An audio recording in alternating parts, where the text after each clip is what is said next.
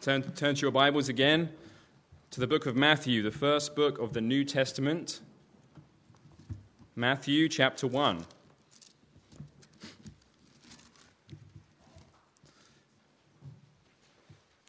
Matthew chapter one, I will be reading from verse eighteen through to verse twenty-five.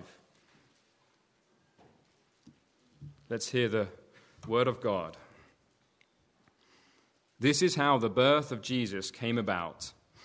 His mother Mary was pledged to be married of, to Joseph, but before they came together, she was found to be with child through the Holy Spirit. Because Joseph, her husband, was a righteous man and did not want to expose her to public disgrace, he had in mind to divorce her quietly. But after he had considered this, an angel of the Lord appeared to him in a dream and said, "Joseph, son of David, do not be afraid to take Mary home as your wife, because what is conceived in her is from the Holy Spirit. She will give birth to a son, and you are to give him the name Jesus, because he will save his people from their sins." All this took place to fulfill what the Lord had said through the prophet, "The virgin will be with child and will give birth to a son, and they will call him Emmanuel," which means God with us. When Joseph woke up, he did what the angel of the Lord had commanded him and took Mary home as his wife. But he had no union with her until she gave birth to a son, and he gave him the name Jesus. Let's hear the word of God preached.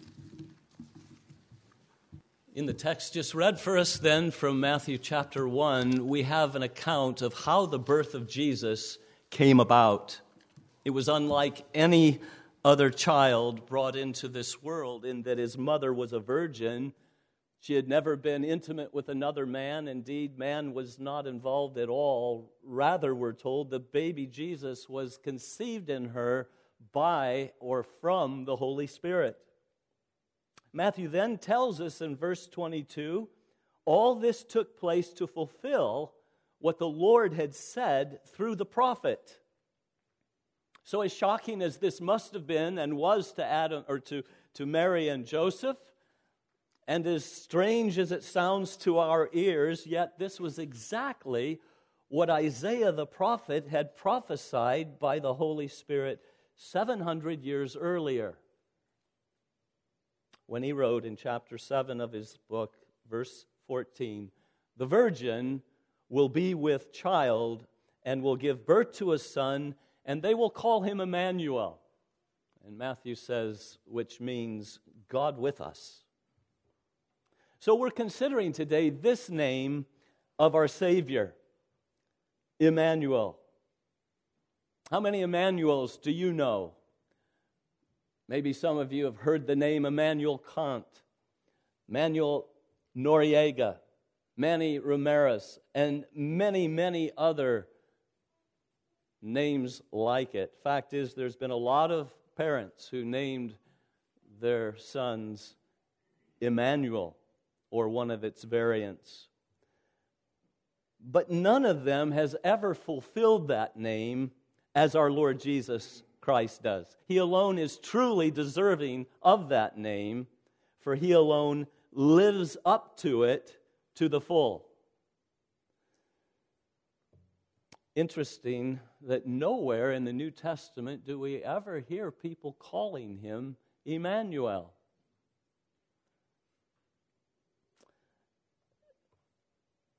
Verse twenty-one, in fact, says they were to give him the name Jesus because he will save his people from their sins. Well, Jesus is his personal name, the name people used when speaking to him or about him. Not Emmanuel, but Jesus. And though Emmanuel was not how others referred to him, yet this name describes him. It's much like what Isaiah says in chapter nine and verse six, that to us a child is born, to us a son is given, and his name shall be called Wonderful Counselor, Mighty God, Everlasting Father, Prince of Peace.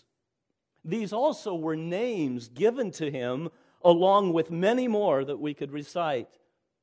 Now, that doesn't mean that when Mary called him in for supper that she said, "Time to eat, wonderful counselor." No, she didn't use that name. Neither did his friends refer to him as Prince of Peace. No, they called him Jesus. That was his personal name.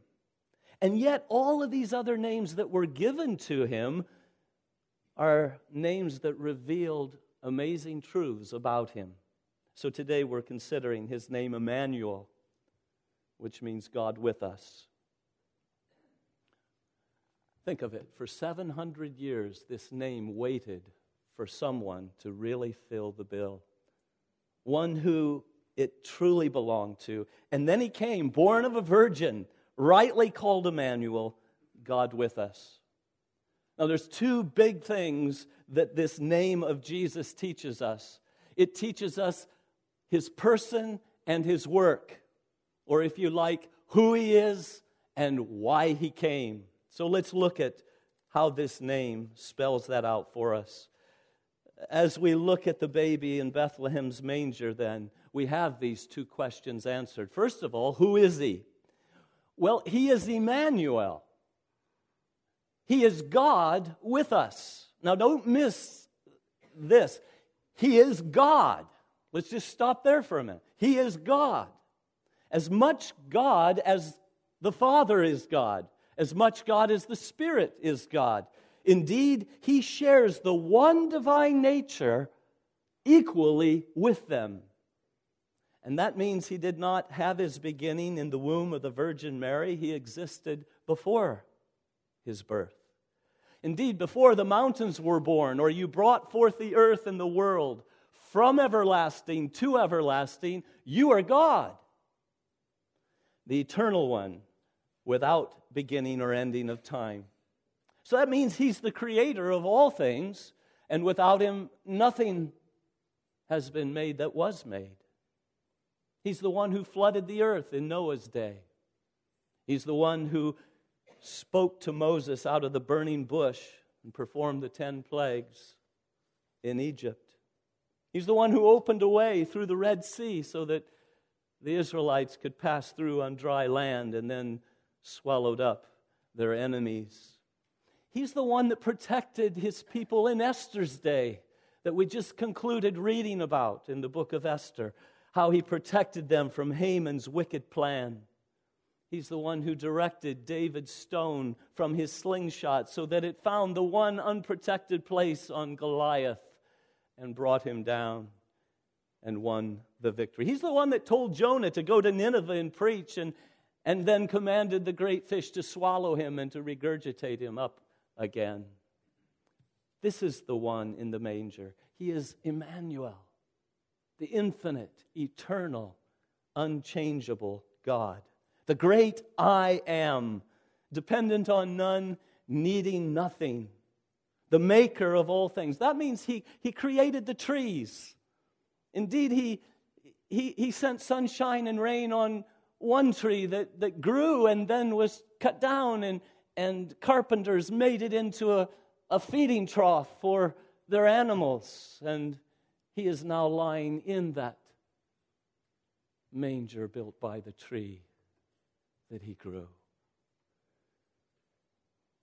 And he also made another tree to grow that would later be cut down and used for a cross, on which those same little hands and feet lying in the manger would one day be nailed. That's who the baby Jesus is. He is Emmanuel. He is God. And having clear, clear views of this baby Jesus is critical. We dare not have foggy ideas about who Jesus is, because if he's not God, then he cannot save us. Oh, but he is God. His name tells us he's God. He is Emmanuel, God. But there's more. He is God with us. And this speaks of his presence, that he came near us. And we say, how near? How far did he come? Well, he stooped all the way from heaven, as we've just sung, to come to earth and live among us. But there's more than that. In fact, he identified so closely with us that he became one of us. John one fourteen says that this eternal word was made flesh and, and dwelt among us. And since the children have flesh and blood, he too shared in their humanity. For he had to be made like his brothers in every way. If he's going to be our representative, he must be as much man, as much human being as you and I are. So he took a real human body, a real human soul, and that all in order to be with us. So an eternal divine nature was forever joined to a human nature, a real human nature in the womb of Mary. One person with two natures, eternally bound together, unmixed, unseparated in the sense that they're found in the one person, Jesus Christ of Nazareth. He is both God and man. In fact, he's so much man, he's so much one with us in our humanity that it was hard for people to believe that he was anything but man. Because just to look at him, he looked like any other man. To, to peer into the manger made him look, he, he looked just like any other Jewish baby boy looked. No halo, nothing about his appearance to mark him out as being God. A body that grew tired and thirsty and hungry, that needed sleep and rest and food, a body that winced with pain, a soul that felt both sadness and gladness, peace and pity, amazement and fear. And so his deity had been eclipsed by his humanity. It had been somewhat hidden by his humanity when he visited us. And that veil was rarely pulled back while he was here. We read of one time when it was pulled back on the Mount of Transfiguration as three other disciples were with him, and his face shone like the sun, and his clothes became as white as the light. And yet, all the while he was with us, he, he was God with us, though it wasn't seen and appreciated. For in Christ, all the fullness of the deity lives in bodily form, Colossians two and verse nine. So here is his utter uniqueness. There is none like him. He alone is truly Emmanuel, truly God with us. Veiled in flesh, the Godhead see. Hail the incarnate, the enfleshed deity, pleased with men, pleased as man, with men to dwell, Jesus, our Emmanuel. Well, is he God? Then let's bring him the honor and worship right now. Let's do him as God. Let's treat him as God. Let's reverence him as God. Let's, let's give him our obedience as God, our trust as God, and yes, let's give him our love and devotion that is due him as God. But secondly, his name, Emmanuel, not only tells us who he is, it also tells us what he came to do. So it answers the question, why did God become man in Jesus Christ? Why did he come to this earth two thousand years ago? What was his mission? What was his aim in coming? What was he up to? Well, he came to bring God's presence to man. He came to bring about the result of God with us, Emmanuel. You see, it's far more than just a name. It reveals the very purpose of salvation, the very aim for which God had a plan of salvation. It was so that God might live with man forever and ever. Once again, in a relational nearness, God living with, fellowshipping with, communing with us. So we go back to Genesis one and two, and, and what do we find? We find that the first man, as he came from his Creator, was sinless. He was righteous, and therefore he was fit for the presence of God, his Maker. It was God with man, wasn't it? God with man in, in the garden. God walking and talking with Adam, enjoying each other's company. It was God teaching Adam his role to work the garden and to keep it, to protect it.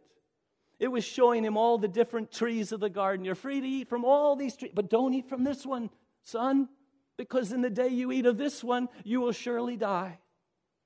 It, he was showing him uh, all sorts of things, bringing all the animals and birds that he had made to Adam to see what he would name them. What do you think this one should be? We could easily imagine them laughing together at the monkeys and and some of the other funny creatures that he has made, teaching Adam in the process that none of these creatures, in none of them do you find a suitable match for you, my son. And he's being made aware of that. They all had mates, but, but he didn't. And so God puts him to sleep, and out of his rib he makes a woman perfectly suited, matching Adam in every way. And then he woke him up and presented her to the man. And Adam's delight in God's gift was only surpassed by God's delight in seeing Adam's delight in his gift, and seeing their delight in each other, and delight in him, the giver. You see, he blessed them. He, he taught them to be fruitful and fill the earth and rule over it as his vice regents. And it was all very good. It was God with us, enjoying friendship and fellowship together. A holy God with holy human beings, made in his image, made for God, delighting in the closest communion possible in his very presence. That was paradise indeed. But the Bible doesn't end at Genesis two. It goes on, and in Genesis three, we see that when men fell into sin by disobeying God and eating of the tree that was forbidden, he was separated from God. That's the biblical word. Separated from God, excluded from his garden presence, where he manifested himself, where he enjoyed such intimacy with his creatures. And that separation is the very essence of spiritual death. Just as physical death is the separation of body and soul, so spiritual death is the separation of man from God. And that's what happened. Your iniquities have separated you from God, Isaiah fifty-nine two. Your sins have hidden his face from you, so he will not hear you. So how can God live with man anymore? God is holy. Man is sinful. These two cannot exist together. God is of too pure eyes than to look upon evil.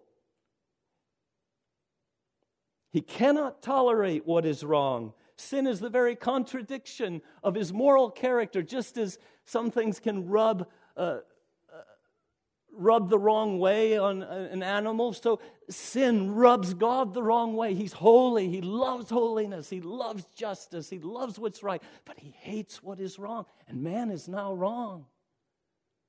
How can God dwell with man? And man, on his part, he, he by sin has been ruined. He, his mind is now hostile to God, not, not friendly toward God. Romans eight says that the sinful mind is enmity against God, and it refuses to bend to God's laws and man's affections. We're turned away from loving God, and now we're disordered and set on other things, and his will refuses to bend now to God, and he seeks his own way, not God's way. So instead of loving and enjoying God's presence as he did before, sinful man now loves his sin and runs and hides from God's presence. So instead of God with us, it's now us without God, separated from him. To be without God is to be without hope in the world, is to be without hope for the future. This was paradise lost. And that's what happened in Genesis three. So man is now caught in a predicament. though we are made for God, and therefore can only find real satisfaction when we are living with God, yet we're separated from Him by our sin. So the heart still thirsts for God with us.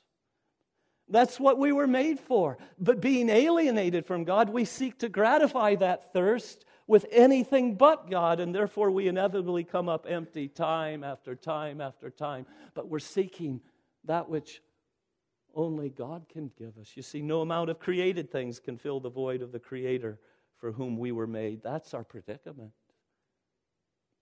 And so forfeiting God's presence and fellowship that was enjoyed in the garden, we're now doomed to live our lives without God, to face all of life's troubles without Him, and then to die without Him, to go to judgment without Him, and to spend eternity without Him.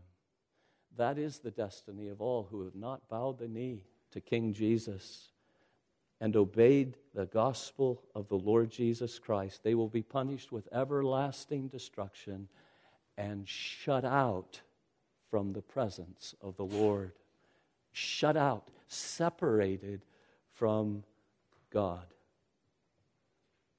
Depart from me, I never knew you, is what they'll hear from Him. So what a pity, what a what a predicament. Thirsty in life and thirsty for all eternity with nothing to satisfy that thirst. They are without God and without hope. Well, that's what we deserved, every single one of us, for our rebellion against God and going our own way, for God just to leave us. You didn't want me? Now you won't have me forever and ever. Could have been. Would have been absolutely just if He'd sent us all to such an end. But God already had a, a plan. He had an eternal plan to deal with this unfixable problem of man, a, a plan that was born in everlasting love and amazing grace, a plan of salvation, a plan for paradise to be restored. And it centers on a person whose name reveals his aim. He's Emmanuel, God with us. For it's through the person and work of Emmanuel that God with us can once again become the glorious reality of our life and eternity. This eternal plan of love to restore God with us has been progressively revealed from Genesis chapter three right on through to Revelation twenty-two. It reveals God's determination to dwell with His people. And it was seen in the tabernacle that God commanded to be built under Moses, and then the temple that was built under Solomon. Because there in the, the most holy place of all, of this temple and tabernacle, God's presence dwelt in the midst of His people. There He manifested Himself to His people. His presence was with us, you see, in the temple. His relational presence with His chosen people. God was with them, leading them through the, the desert, leading them into the promised land. He made His dwelling among them, with them. It was a taste, you see, of God with us. Oh, but they were still a sinful people, weren't they? They were still a sinful people. So the tabernacle worship had at its core the whole sacrificial system. And the message of these ongoing animal sacrifices was clear. A holy God cannot dwell with sinful man. And He will only be pleased to dwell in some sense with sinful men by means of an atonement and a sacrifice. It's only when man's sins are atoned for and that dividing, separating barrier of sin is really taken out of the way that God and man can be brought back together. And because these animal sacrifices were only provisional types and shadows, and we're not the real sacrifice that could take away sin. Therefore, the presence of God in the temple was also somewhat provisional and limited. Remember, Who could go back into the most holy place where God's presence was? Only the high priest could go, and only once a year, and never without the blood of a sacrifice to make atonement for sin. You see, God was showing by that that He is holy and can only dwell with sinful man once his sins have been paid for in full, atoned for. So this cannot be, the, this, this temple worship with all of its sacrifice, this cannot be God's final answer to our problem of God and man being separated. There's the thick curtain going into the most holy place. It was telling Israelites they must keep their distance, stay out on pain of death. I'm holy, you're sinful. Therefore, you're unfit for my presence, though my presence dwells among you. You see the provisional nature of it.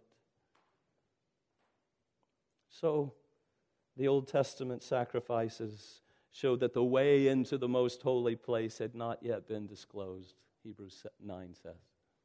The way in had not yet been disclosed. These were just pointers. No amount of animal sacrifices could actually take away sin and make us fit for God's presence.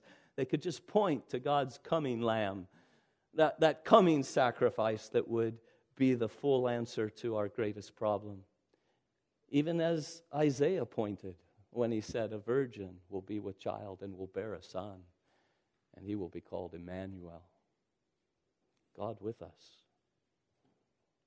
And so Emmanuel came, God the eternal Son, who by His very presence here with us was God with us.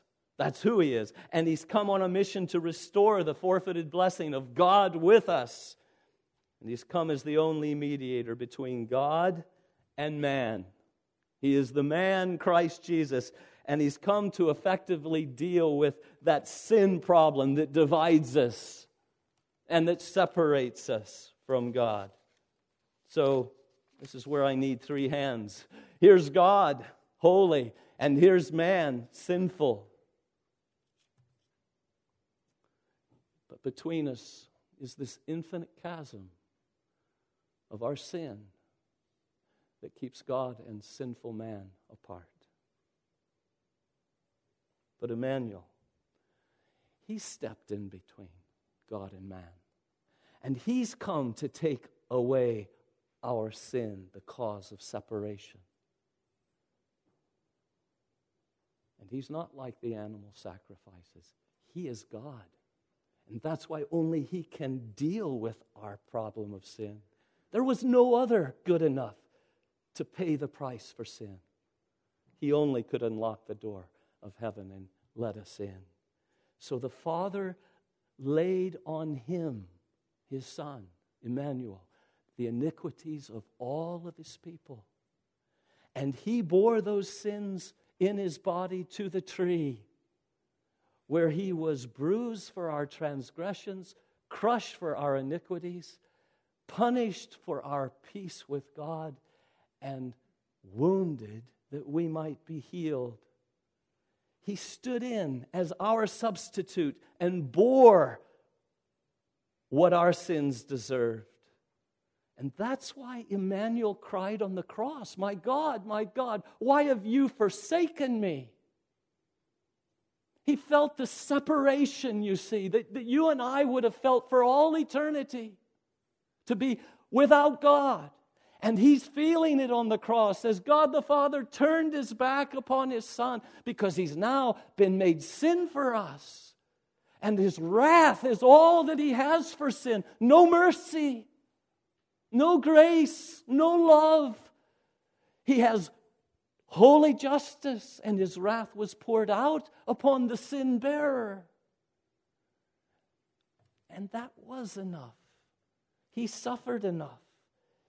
And in His death, He took away sin. So He was separated from God that we might never be separated. He took away the, the thing that separated us, our sin.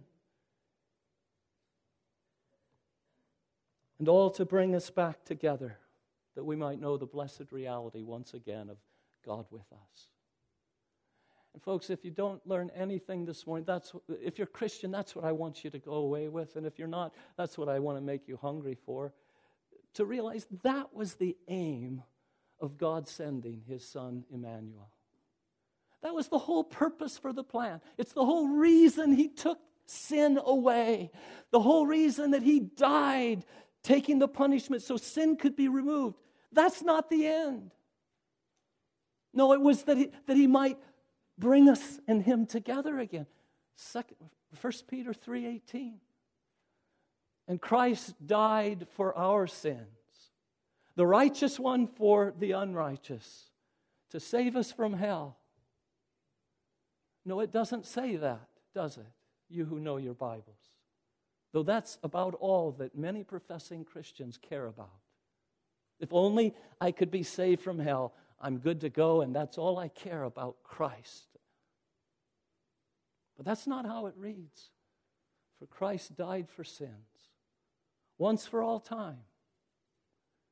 The righteous for the unrighteous.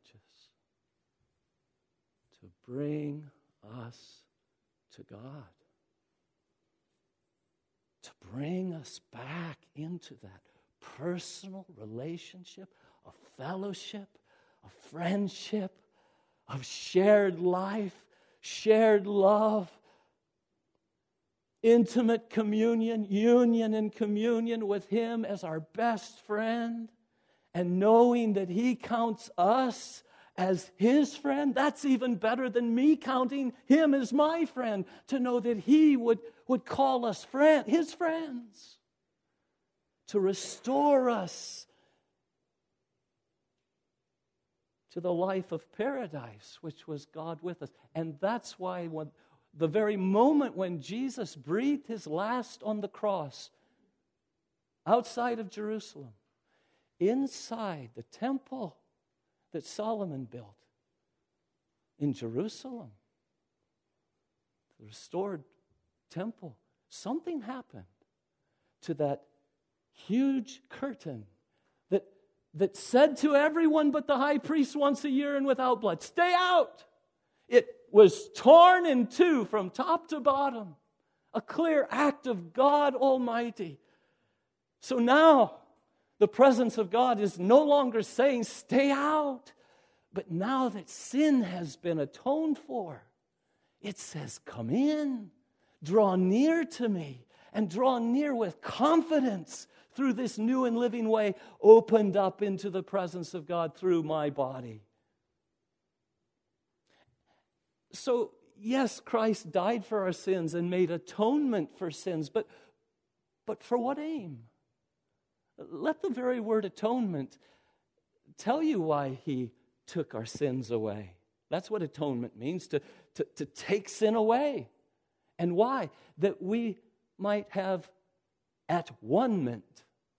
Take those that word atonement, divide it into three. At one ment. God with us. That's why he atoned for our sins, taking it out of the way, that we might be restored to this glorious paradise life of God with us. So, Christian, I want you to think hard about your privilege of dwelling together with God. To right now in this life have God with us.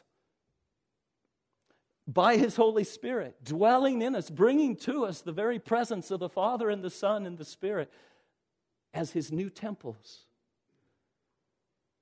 so that we do all of life together with him in loving friendship and fellowship with the living God, enjoying God's loving and abiding presence. To know him in the closest relationship possible to anyone. In the same way that the Father and the Son know each other and enjoy love with each other, we've now been invited into that fellowship with God. And this is eternal life, Jesus says, that we might know the one true God and Jesus Christ whom he sent. Not just know cognitively in our facts about it, but to know him as our Savior, our Lord, our Shepherd, our King, our Prophet, our Priest, our very best friend, our Savior and Lord, knowing him. That's why Paul to his dying day was crying, I want to know Christ and the fellowship of his suffering. I want to know him in fellowship.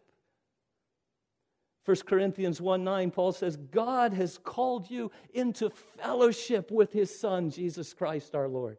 He's called you back into this, this glorious fellowship with Jesus. And John in First John one three says, our fellowship is with the Father and with his Son, Jesus Christ. That's what we've been called into with Christ. Fellowship with the Father, fellowship with him. And then Second Corinthians thirteen fourteen includes the fellowship of the Holy Spirit. To have the triune God with us in all of our living, all of our trials, our sorrows, to help us and comfort us, to lead us, to empower us. So we may be walking in the dark, but we're not walking alone. He is with us, God with us. We may be going through stormy seas, but he's in the boat with us, just as really as he was physically in the boat with his disciples that day on the Sea of Galilee. With us in our losses, with us in our crosses, and all our unknown tomorrows, whatever they will bring. They'll never find us alone. They'll always find him with us. That's what he bought for us with his own precious blood. What's that worth in life? We owe it to Emmanuel. Are you living up to that privilege? How much of that friendship and intimacy marks your day? Do you start the day with him? Is that the, the last of it? Or is there that union with Christ all through the day? The fellowship, the friendship, the shared life of koinonia with our God. That's it. That's why he came. That's why he died. God with us in life. But it will also be God with us in death, because death is the destiny of every one of us. The living should take this to heart. And what will it be worth to have God with us on the day of death? We don't know when it will come, today, tomorrow, years from now. But for everyone who is in Christ, joined to him, we do know that whenever it comes, we will face it, God with us. Yea, though I walk through the valley of the shadow of death, I will fear no evil. Why not? Because thou art with me, with me. That's it. So there's that thief on the cross, and he's dying beside Jesus. The day of death for him began by his mocking and scoffing at Jesus. And then right there on his dying cross, he was given faith to see who Jesus really is, the King. And he, he repented and he trusted in him. And said to him, when you come into your kingdom, remember me. And then he heard the sweetest words any dying man will ever hear from the Son of God. Today you will be with me in paradise. There it is, Savior of sinner, with the sinner, together in paradise forever. What a way to meet death, with a promise, a blood-bought promise. And then it will be God with us on the day of Christ's return, the happy hope of all believers, the glorious appearing of our great God and Savior, Jesus Christ. For the Lord himself will come down from heaven with a shout, with the voice of the archangel, with the trumpet call of God. And the dead in Christ shall rise first. And after that, we who are still alive and remain will be caught up together with them in the air, in the clouds, to meet the Lord in the air. And so shall we ever be with the Lord forever and ever. God with us, us with God. You, you see how Emmanuel keeps filling up his name. God with man. And for everyone who has received Christ as Savior and Lord, it will be God with us in the day of judgment too. God with us in the day of judgment. That may not weigh in so heavily with you now, but we must all appear before the judgment seat of Christ, that each one may receive what is due him for the things done while in the body, whether good or bad. And in that book day when the books are opened, and every mouth will be silenced, and every excuse will evaporate before the eyes that penetrate our souls to the depths. What will it be worth to have God with you there. Jesus, Emmanuel, answering for you. She gave me her sins, Father, and I gave her my righteousness. She's one of ours, one of the redeemed ones. Yea, thou wilt answer for me, righteous Lord. Thine all the merits, mine the great reward. Thine the sharp thorns, mine the golden crown. Mine the life won, and thine the life laid down. Yes, Jesus with us in the day of judgment, answering for us. So that's why he came. That's why he is Emmanuel, to bring God and us together through his work. You know, Matthew's gospel, as we've read together, begins then with the birth announcement of Emmanuel, God with us. And it ends in chapter twenty-eight and verse twenty with Emmanuel's promise. Behold, I am with you always, even to the end of the age. And it's not only Matthew's gospel that's bookended by God with us, it's the whole Bible, isn't it? Back in the beginning, in Genesis one and two, it's God with us. Oh, and then it was man without God, separation. But when you come to Revelation twenty-one and twenty-two, for those who have been washed in the blood of Jesus, it's God with us again. For I saw a new heaven and a new earth, the old heaven and the old earth were done away with. And I saw the holy city, the new Jerusalem, coming down out of heaven from God, prepared as a bride, beautifully dressed for her bride, her husband. And I heard a loud voice from the throne saying, now the dwelling of God is with man, and he will live with them, and they will be his people, and God himself will be with them and be their God. Some three times Emmanuel is emphasized. God with man. Man with God, and all through the merits of this one who is called God with us.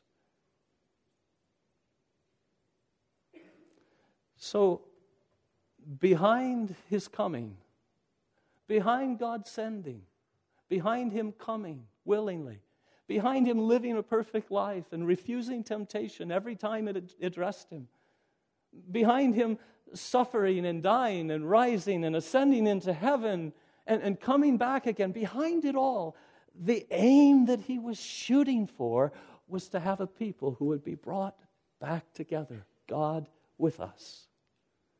And may we savor that.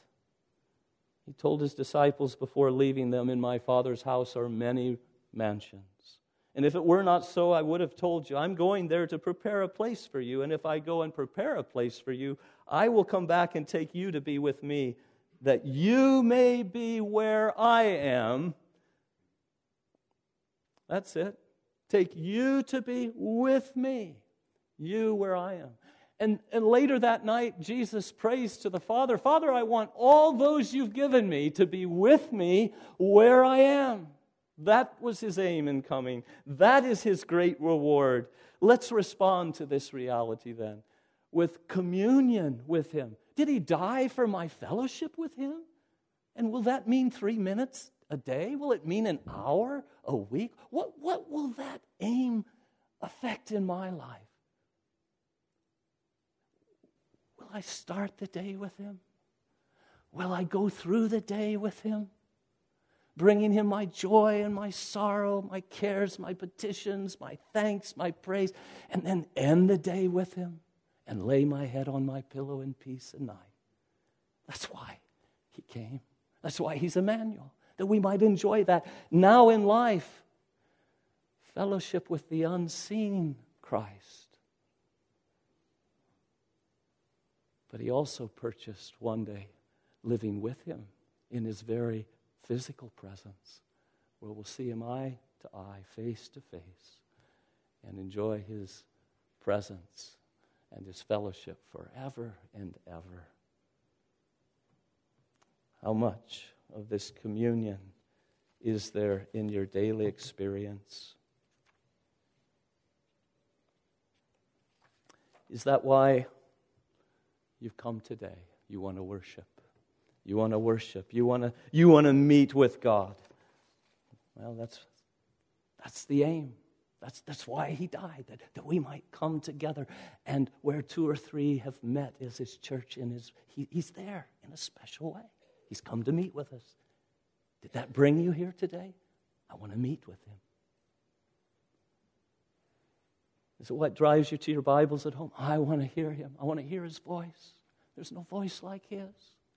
It's my shepherd. I need him. I want him. And he talks to me in this book. I want him with me, talking to me.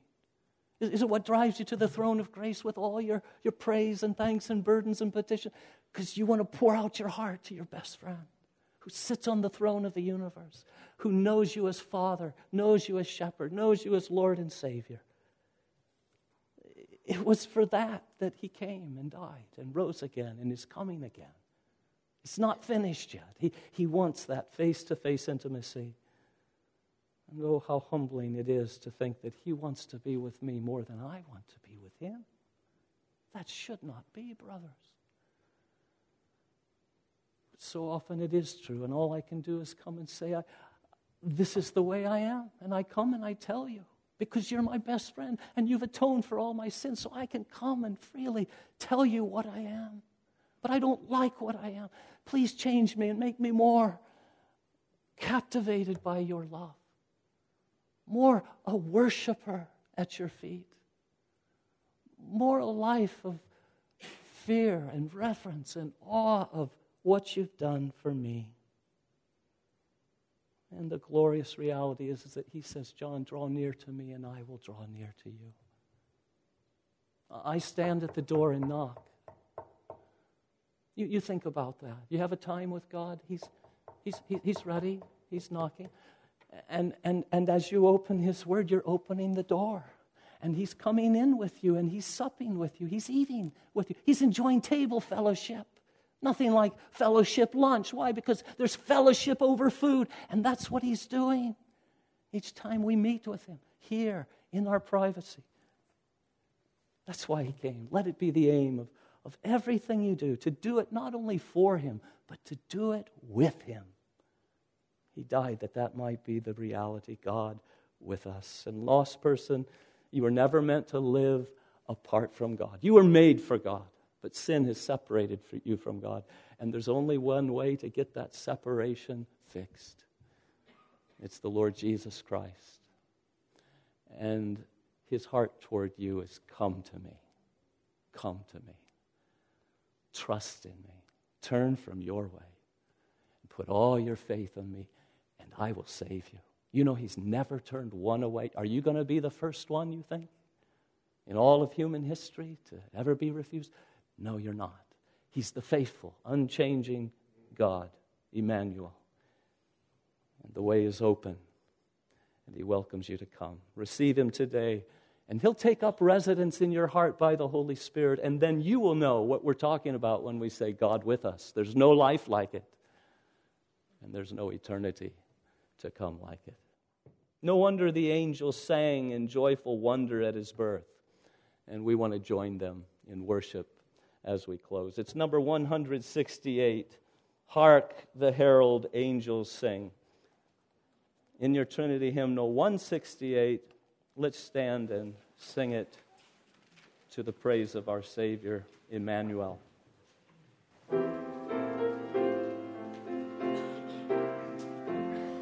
Blessed Father, thank you for the gift of your Son. Thank you for the aim that sent him and that brought him. Thank you for the aim of the gospel, that it's far more than just saving us from hell, but it is bringing us to you in this intimate relationship that will only grow sweeter as the years go by, and then when we see you face to face, we'll leap forward and continue to grow for all eternity. Captivate our hearts now. Forgive us that our, our minds are so far from you so often. Fill them with love and praise and, and Help us then to live more upon our privilege, our blood-bought privilege, for our joy and peace and for your glory. We pray in Jesus' name. Amen.